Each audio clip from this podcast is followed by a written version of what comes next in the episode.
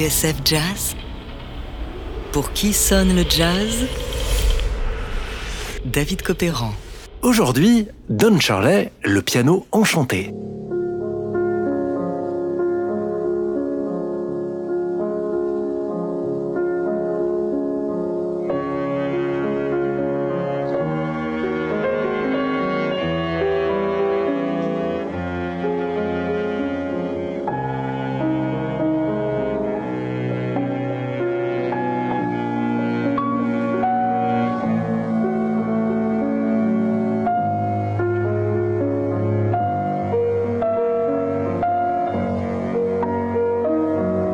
Nous sommes à New York, à l'angle de la 7e avenue et de la 57e rue Ouest, à deux pas de Central Park.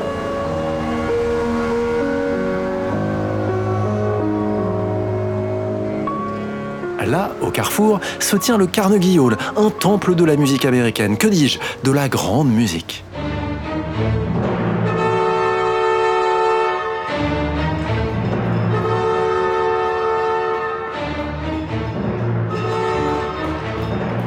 Inaugurée en 1891, la salle de 2800 places entre du Philharmonique de New York et l'œuvre de Andrew Carnegie, un industriel d'origine écossaise, mania des chemins de fer et de l'acier.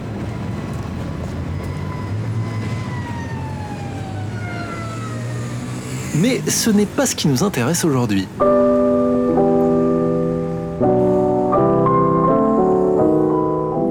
Trois ans après son ouverture, en effet, on décida de surélever Carnegie Hall et d'y construire des appartements. Au menu, vue imprenable sur Manhattan, vaste verrière et hauteur sous plafond avoisinant les 10 mètres.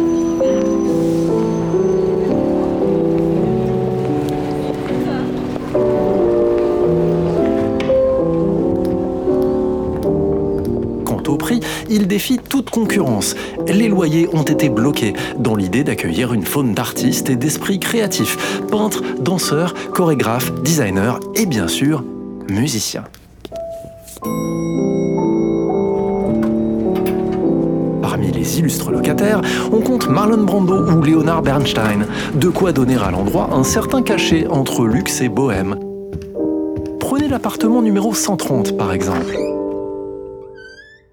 À l'intérieur, on se croirait dans un petit musée ou chez un antiquaire. La pièce, à la décoration rococo, dégouline d'objets, tableaux, bougeoirs, vases, malles et vieux livres, lampes et abat-jours, verres et statuettes de chats en cristal. Un vrai capharnaüm. Au milieu de tout ça, un homme fluet, au visage ovale et au front dégarni. Vous savez, le petit côté dandy au regard curieux, avec des grandes mains de pianiste.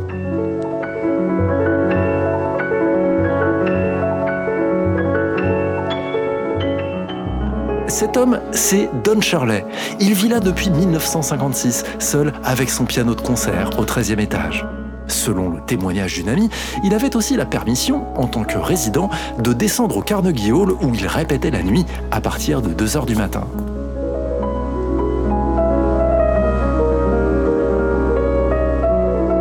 Là, il pouvait accéder au piano du lobby, mais aussi au Steinway et au Bechstein en coulisses, et à la dizaine de pianos qui trônaient en salle de répétition. Pour Don Shirley, une certaine vision du paradis.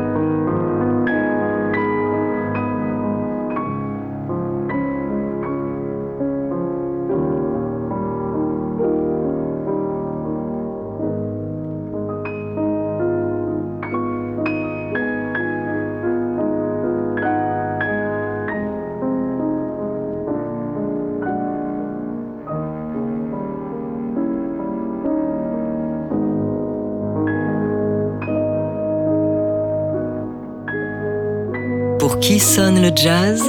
David Copéran sur TSF Jazz. Aujourd'hui, Don Charlet, le piano enchanté.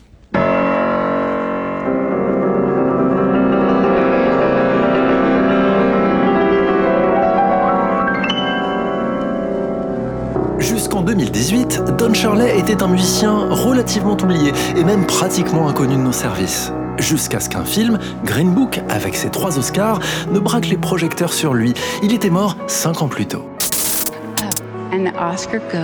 To Green Book.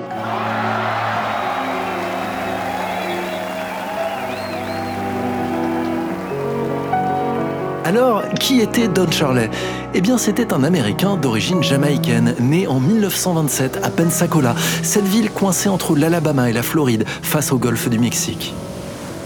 Une mère enseignante, un père prêtre épiscopalien, et voilà comment Don Shirley rencontra son premier clavier, un orgue d'église.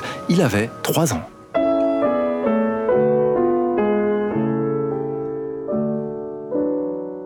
À propos de Don Shirley, on a raconté beaucoup de choses.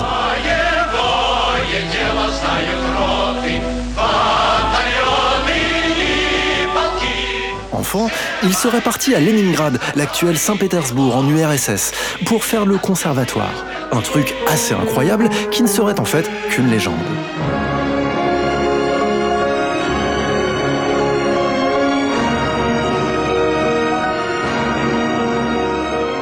Ce qui est vrai en revanche, c'est que Don Shirley a un sacré talent pour le piano classique et qu'à 18 ans, il joue ce concerto de Tchaïkovski avec l'orchestre du Boston Pops.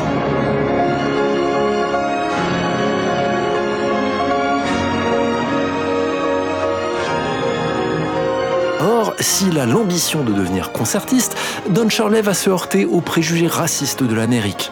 Son manager lui conseille alors de recentrer son propos et de jouer une musique plus afro-américaine.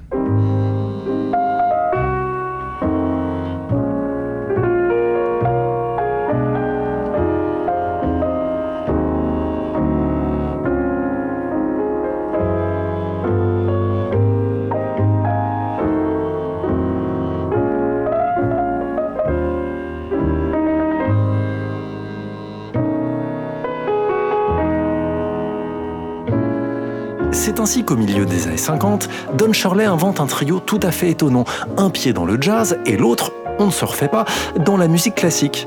Un instrumentarium original, sans batterie, mais avec une contrebasse et un violoncelle, donnant au standard revisité par Don Shirley des airs de musique de chambre.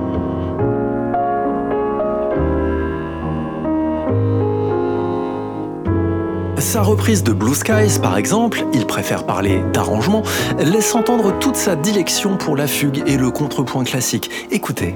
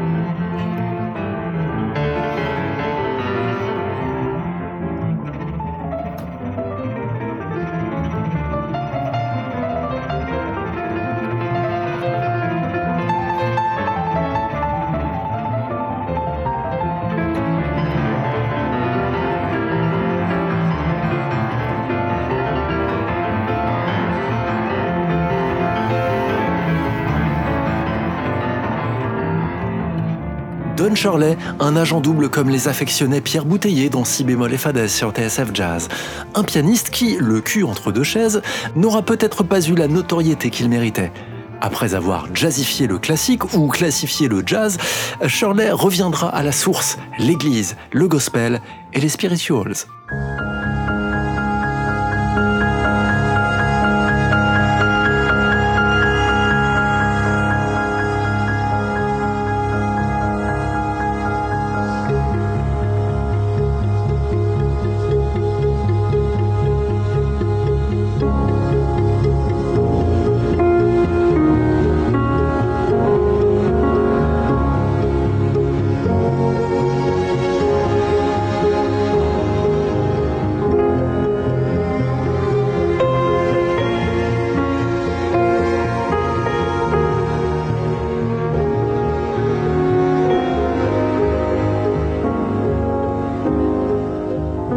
Redécouvrir l'album Gospel According to Don Shirley paru en 1968 chez Columbia.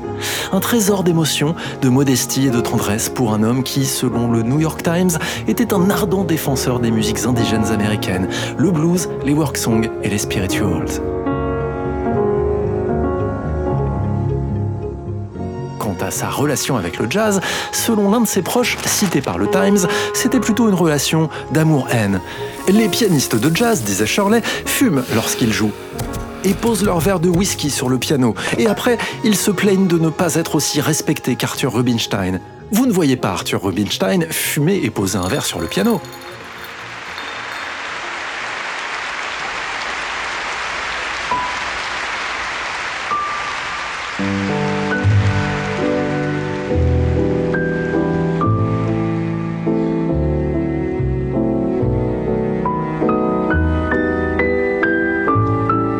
Voisin du dessus, comme on l'a vu tout à l'heure, Don Shirley se produira au Carnegie Hall de New York.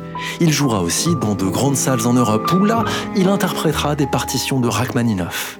Quant au film Green Book, sorti en 2018, cinq ans après sa mort, il chronique cette tournée de Shirley dans les États ségrégationnistes du Sud, où le pianiste, campé par Mahershala Ali à l'écran, dut se faire accompagner d'un garde du corps blanc, raciste et bourré de préjugés, incarné par Viggo Mortensen.